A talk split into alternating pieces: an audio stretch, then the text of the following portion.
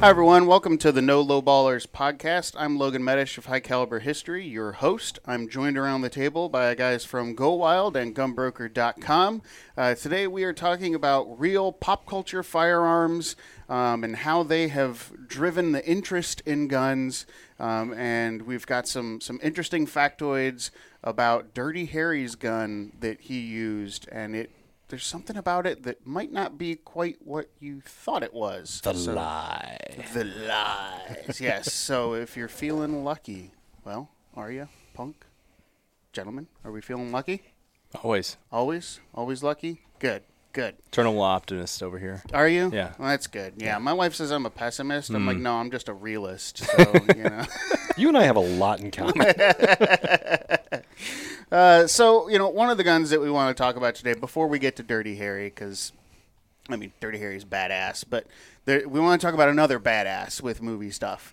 Uh, and so we show this gun here. And, and if I show you this gun here, gentlemen, who, who do we think of with this gun? I mean, I know from my childhood of playing GoldenEye, Yeah. but it's a, there's a fun twist to that too, because some people may not realize that's the same gun. But that that's my answer is I would have to say GoldenEye. yeah, Yeah. Yeah. Yep. even more so than the movies. Yeah, the Yeah. video game. Yeah. That was N64? Yeah. Yeah. So we're talking about James Bond. Yes, exactly. And so the firearm is, of course, the iconic Walther PPK, uh, which is, you know, everyone knows that as James Bond's gun. Um, but it's got an interesting history. You know, it, it predates James Bond by a lot. Thirty years. You- Right, exactly. So it, it had a long and storied history before James Bond, you know, ever came to be. Um, so so it's it's an interesting gun, and I, I think that it's one of those guns that, unlike others from World War II, um, it it manages to escape its checkered World War II history, uh, in a sense, if you will. You know, there are some other guns used by that one country over there that will forever be pigeonholed as you know, oh, that was the gun used by those guys, right? Well, they used these too. Um, but but this gun lives on as James Bond's gun, uh, and I think it's really neat the the pop culture popularity and phenomenon that, that this gun was able to overcome that um, and and be a, a positive icon instead of a negative one. So Bond's British, and I was just thinking, well, what else could they have used? And I'm trying to think of a British manufacturer of handguns that's, I guess, still around today. Or well, who would be the biggest? I mean, like at that point, I you know Bond's gonna be like carrying an Enfield revolver or a Webley. or a Webley, Big old yeah. honking Webley. Yeah. Yeah, For for small semi-automatics, Great Britain really didn't have much in options. So Yeah. I mean, the, does anyone know what gun this replaced in James Bond's holster? I do because we were talking about it earlier. it was a Beretta, yes, uh, some something cat. You really missed the chance to be smart. That's why we give you notes. That's why I'm dumb because I missed the chance to be smart. Dan dumb. Dan dumb, Dan strong. Um, Do you remember what caliber that Beretta was? 25. yes. And when uh, when Q, the quartermaster, came in to confiscate Bond's Beretta, uh, Gay handed him his PPK, chambered in 32 ACP, which he said hit like a brick through a plate glass window, which I think today would make most of us laugh really, really hard. I don't listen. I don't want to get shot by a 32, but Uh, yeah, brick no. through a plate glass window. Uh, yeah, I'm I'm of the opinion that all rounds, regardless of caliber, if they're incoming, they have the right of way, right? You know, I don't want to get hit by anything, even a 22 short. Uh, but yeah, I, I would not describe the 32 auto uh, as as anything close to a brick. It would be as laughable as that one politician who said an AR was as heavy as three loaded moving boxes. And I'm like, what the hell kind of AR are you holding? What unit of measurement is that? right yeah exactly like that's a little backwards you know like i know we measure things in freedom units here but that's that's a little weird you know yeah, great writer, but Ian Fleming might not have been the ballistics expert that, uh, say, uh, a Jack Carr would be. and, and I read that he took feedback that someone wrote to him about James Bond's gun and says that's too weak of a gun. And he goes, okay, well, what should he do? And some fan of the book was like, oh, maybe this Beretta or I mean this uh, Walther. And he's like, all right, I'll write it in. So it's kind of cool that he took the fan feedback on it. it is neat i didn't know that Um, so that's still made today, yep walther still makes but the it's not in that caliber.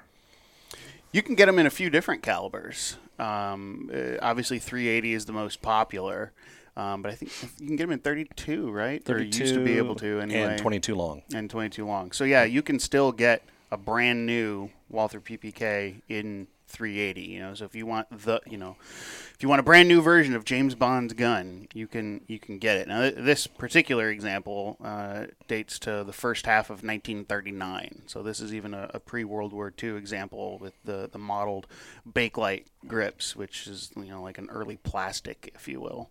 Um, but yeah, it, it's an iconic gun that just keeps chugging along, you know, uh, and and it's got that pop culture staying power. You know, are are there guns that that are made today that are smaller and more powerful, have a higher magazine capacity? Absolutely, you know. Um, but if you asked someone to, you know, well, well, men, tell me, you know, what what's a popular pocket-sized 380? Doesn't matter what the new hotness is that just came out or whatever it may be you know people know the ppk Yeah. it's just it's had that iconic staying power and most of it's thanks to james bond Frankly, the gun would have gone out of production decades ago if it wasn't for James Bond. I mean, Yeah. it's it's in 32. It's not bad to shoot. 380, it gets a little awkward. It's nasty for slide bite. Just the, the small beaver tail it's got. Mm-hmm. You can almost tell. You can always tell you've been shooting a PPK during the day because you're gonna have two grooves cut in your hand right there. It's just you know a given. Um, the ergonomics have always been, you know, there's better options, but again, it's you can't pick it up without doing that whole Sean Connery pose thing. You just you have to. what are you talking about That's the one. you start introducing yourself as Metesh, Logan Metesh. You know the uh, the 64 controllers were awkward, but I never got the slide bite. you know, So this is a pre 64, like yeah, like it was, yeah. Well, you know, and I guess it's a good thing that at least you know when Ian Fleming was writing the Bond books and stuff that that DNA technology wasn't there because if James Bond had gotten bit, you know, by uh, by by the slide, he might be dropping some DNA around. Who knows what they might have been able to do or. Or how they might have been able to control him with something if they had some of his DNA and knew how to test it, right? But it is super interesting that this gun, you know, we were talking a little bit about this uh, just before we hit record here. Of of it did have a notoriety within the SS. Yes. And and the Bond movies really rebranded the gun. I mean, to your point, kept it alive probably uh, for its popularity. But can you talk a little bit about that and, and some of the association with the gun and, and its World War II history? Sure. Yeah. So the gun's design itself predates World War II. It actually dates to the early 1930s, um, and so it it has you know an, an almost decade long history even before it becomes associated with the Nazi war machine, right? Um, and and it's it is interesting during World War II. Uh, there were a number of different contracts for different German officers and for different uh, branches of the German military that had they had different requirements for the same gun, right? And one of the requirements for the SS in in the I think they did two or three different contract runs, but one of the requirements was that the magazines had to bear the serial number of the gun. Uh, and so you would have two matching magazines. And uh, I think they did them two different ways. On one, they, they put the serial number on the spine, and one, I think they did it on the floor plate. Um, and I, I picked this particular gun up, you know, as, surplus. Uh, I bought it just having seen pictures on the internet because, like, oh, it comes with, you know, a period holster and two period mags. And when I got it, I noticed that one of the mags had a serial number on the gun. Well, that's unusual.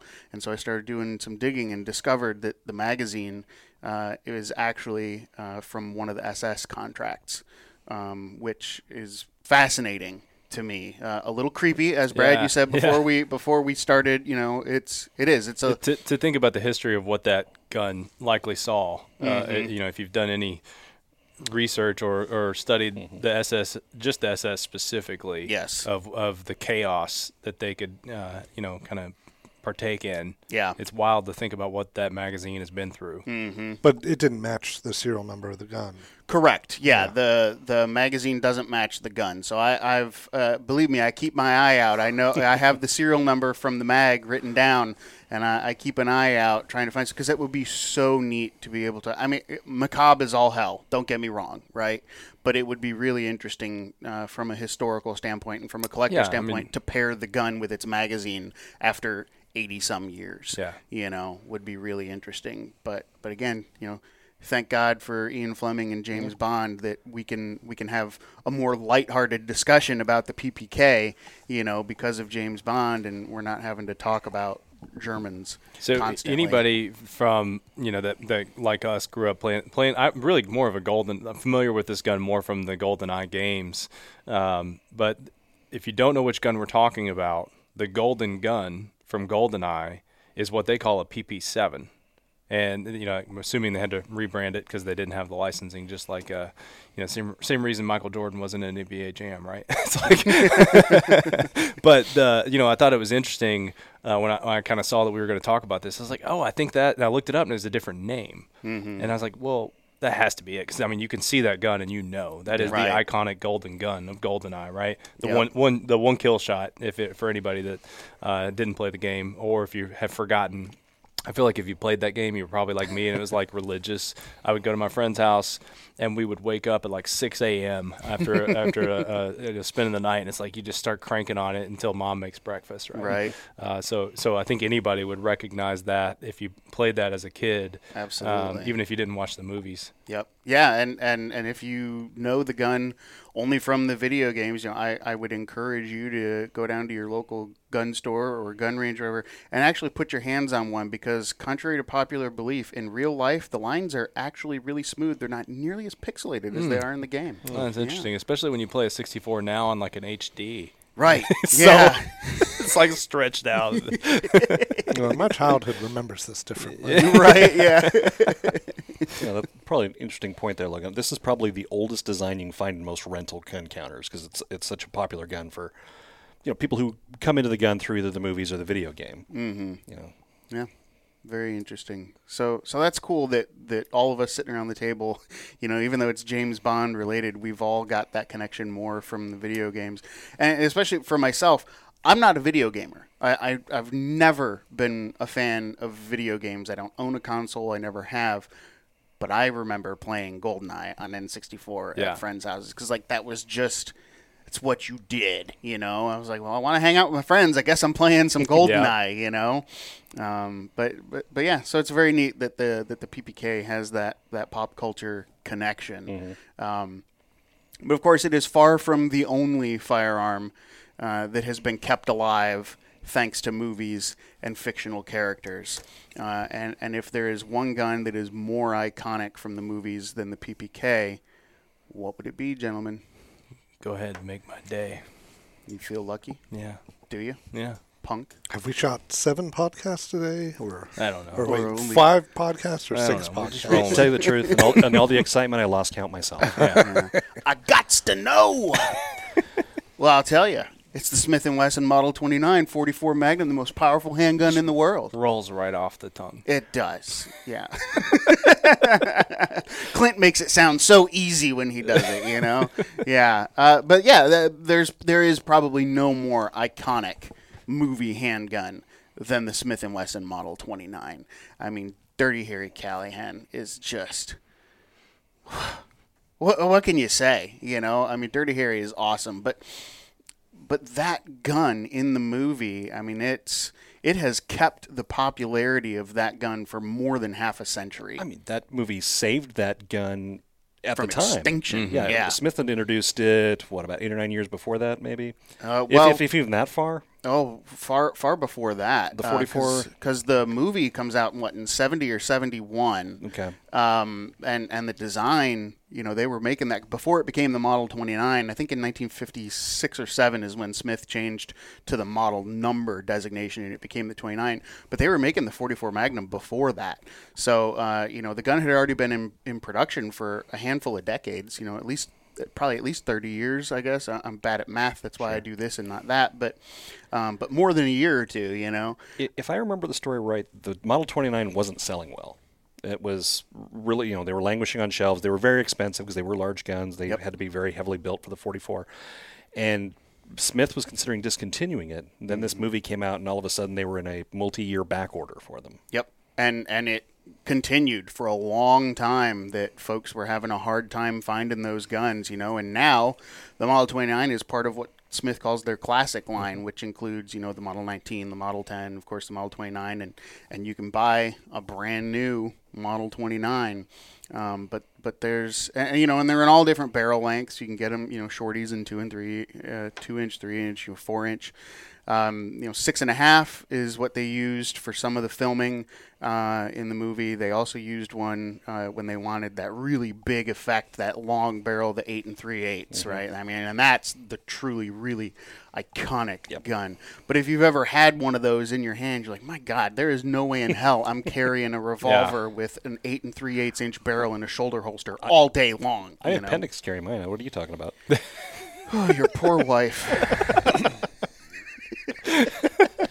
but yeah, it, I mean, um, which one did they have at the NRA Museum? That's an eight and three eight. That's an one, right? eight and three eighths inch. Yep. So um, yeah. So the yeah when I in a previous life I was the firearms specialist at the NRA National Firearms Museum and I've got a display of Hollywood guns in there and, and one of the guns that they have in the collection um, is a Smith and Wesson Model 29 eight and three eighths inch barrel that was actually used by Clint Eastwood in the film, and that's because the gun is in the collection of John Milius. Is that one a, a prop gun that's been modified, or is it an actual It's actual. It, it was a firing uh, working firearm? Yes, and yep, it is a working firearm uh, that was used in the film.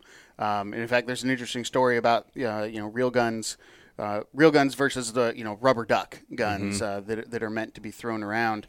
Um, there was a story I had heard uh, that at one point, um, Dirty Harry is supposed to drop the gun, I think, and um, he was supposed to have had one of the the fake prop guns in his hand, but he had the real one and he dropped it, and so it got all banged up, and you know, so um, that's why you know if they're filming movies, they've got multiples of the gun, right. um, but that was a problem uh, early on with them was was trying to find enough Model 29s. How does that how does that impact the value? Like, w- w- all all this uh, this this memorabilia comes to market.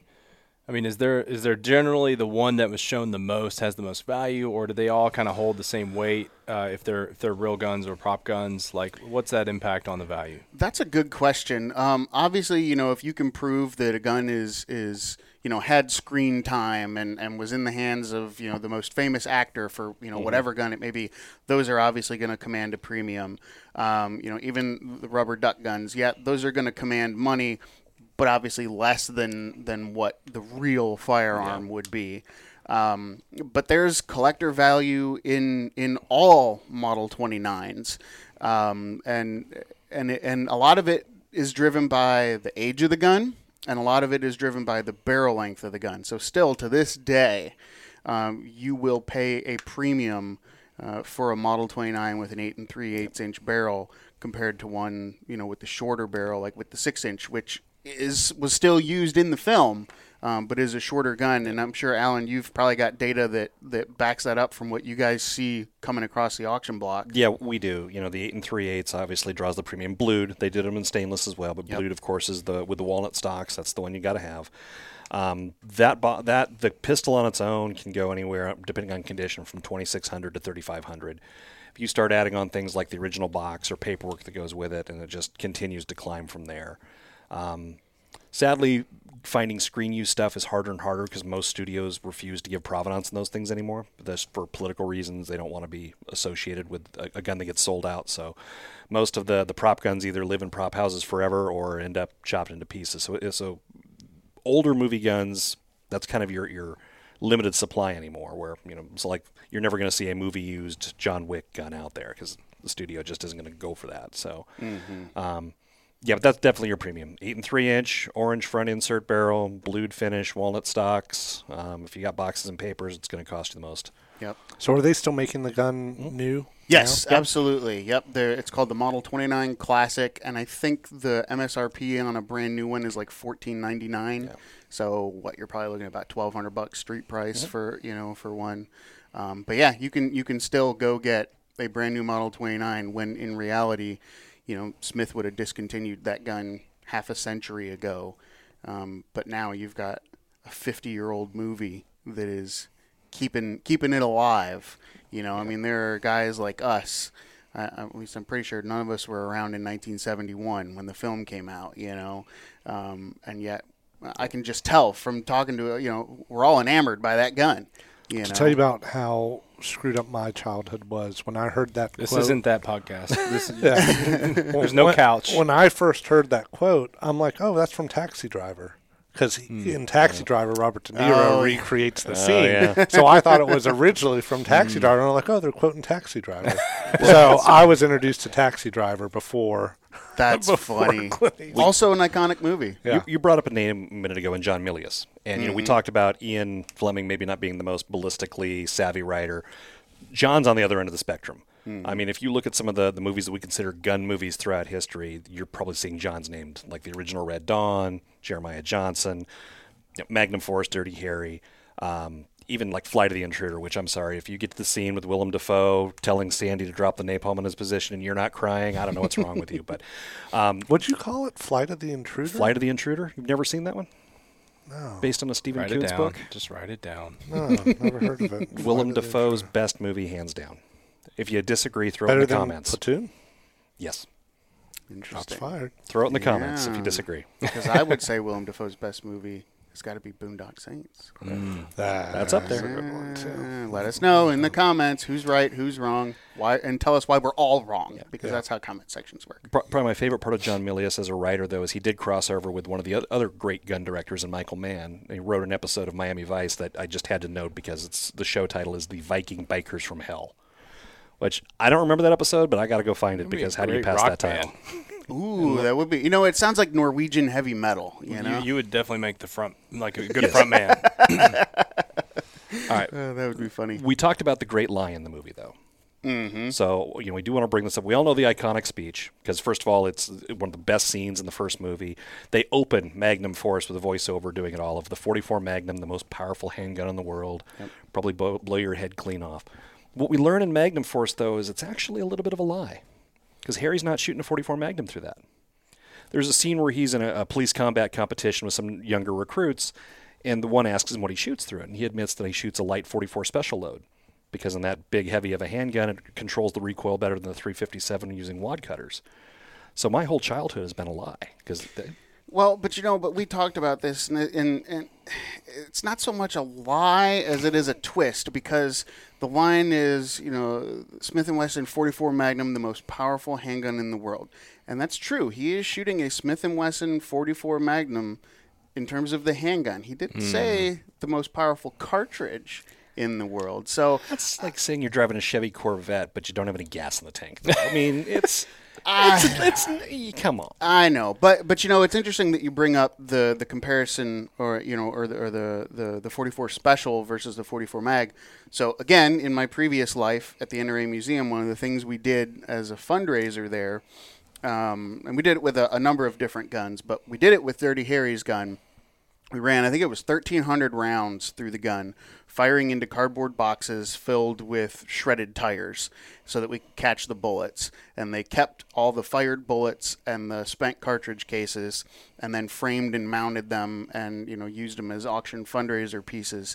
Um, but so I myself have personally run a few hundred rounds of 44 special because God forbid if I had to sit there and shoot hundreds of rounds after round. I'm not saying I disagree with Harry. I I've shot both calibers. I'd rather, especially Oh, the volume, absolutely. especially the volume Harry Callahan seems to shoot. Right. I would shoot a 44 special myself. Absolutely, yeah. But so, So you I got to fire the, the so I have fired the Dirty Harry gun, and bearing the lead here, man. I mean, That should have been our, our lead into the yeah, episode. like you won't believe my tie to that gun. yeah, well, we can always refilm the beginning. No, We'll fix it in post. We'll fix it in post. We're post. too yeah, lazy to do that. yeah. so I wanted to mention my two childhood guns, like the guns that I remember being cool, and kind of tied into this. So uh, the SPAS 12 from Jurassic Park mm-hmm. and the lever action shotgun from Terminator 2 were my mm. two. And that kind of ties in with the Dirty Harry gun and kind of the PPK in that you get the sense, and you know, a lot of movies are like that, John Wick movies and stuff. You kind of get the sense that the more impractical the gun is, uh, the more memorable it'll be for the character. Right. And when you see that specific gun, that means that you will always associate it with that character, but also that the gun isn't that good of a gun. and and I was just going to say, uh, is there is there do you think something about the fact that this would not be a normal carry gun for a cop that builds into the character development, or do you think it's just the armorer of the movie thinks it's cool, so I'm going to put it in? I don't know. I mean, I think, especially with Dirty Harry, like, I think that's exactly the gun Dirty Harry needs to be carrying, right? Like, for example, let's use the two characters we've been talking about. It would be weird as hell if Dirty Harry carried a PPK and if James Bond carried a Smith and Wesson Model 29 with an eight and three eighths inch barrel, right? Yeah. You know, so I, I think uh, it's it's you've got to find stuff that fits the caliber. or, his the character. point his point makes me think of Rick Grimes though from Walking Dead with the Python. It's like Yeah. what an irrational gun to have in a zombie apocalypse, but he had it mm-hmm. through the whole thing. So Yeah, I'm- I'm- specifically on Dirty Harry, I think it's two things. One, you've got a gun nerd and John Milius who's just looking for something crazy. But the reason the Dirty Harry movies were so popular is the crime in the 70s was crazy, and they wanted to emphasize that this character was doing everything to combat crime, do whatever he had to do, and if that meant having something that would shoot through four car blocks to get to the bad guy, so be it. right. Yeah. Well, I uh, I think we're running a little bit short on time, but I, I think that there's we've covered a lot of ground in here. Um, but there is one last thing I want to do that I want to mention um, is that in a previous episode of the show, uh, Dan, you had mentioned from the, the latest John Wick about the takedown lever action Oh, yeah, rifle did I forget about that? and that uh, and that we you know there was concern that it wasn't a real gun. Well, Mad Pig Customs that made that gun, uh, Steve from Mad Pig actually called me and said, "Hey, I watched the show." He's like, "And I wanted to let you know." Give, it- is, is he going to give me one? He's Did like, he well, make one for me? Well, he says it's actually a real gun. They're all based off of real guns, but in order to get the whole takedown mechanism to work, um, that aspect of it, you know, is fantasy. In order to be able to do it like that, it's got interrupted threads and everything. So, is it built on a real gun that he test fired and works? Absolutely. But is it something that could really go into production and be safe? Not so much. And I knew it was the So- Mad Pigs. I know, you know, there's some takedown ARs where they have something that blocks the spring. So I'm like, maybe you could have like the magazine gets blocked by something, but Yeah. that's sad. I thought I was getting the Mad Pigs. Yeah. So, so no, it, it, it exists, Yeah. but not quite the way we thought it was. So, but uh, but I wanted to throw that out there. I told Steve that we'd we'd mention that. So, well, we're uh, like I said, we're running low on time. But if you guys have made it this far, appreciate you being here. If you made it this far, that means you're probably a subscriber to the podcast. If you're not, you need to be um, when you finish here. So make sure you're subscribed. Make sure you're logging your time and go wild. Make sure you're going and trying to find either a PPK or a 29 on GunBroker. Um, and then also leave us a review of the show on your preferred platform. We would appreciate that. Um, so again, gentlemen, appreciate you sitting around the table with me. Appreciate you all for joining us, and we will see you on the next episode of the No Lowballers podcast.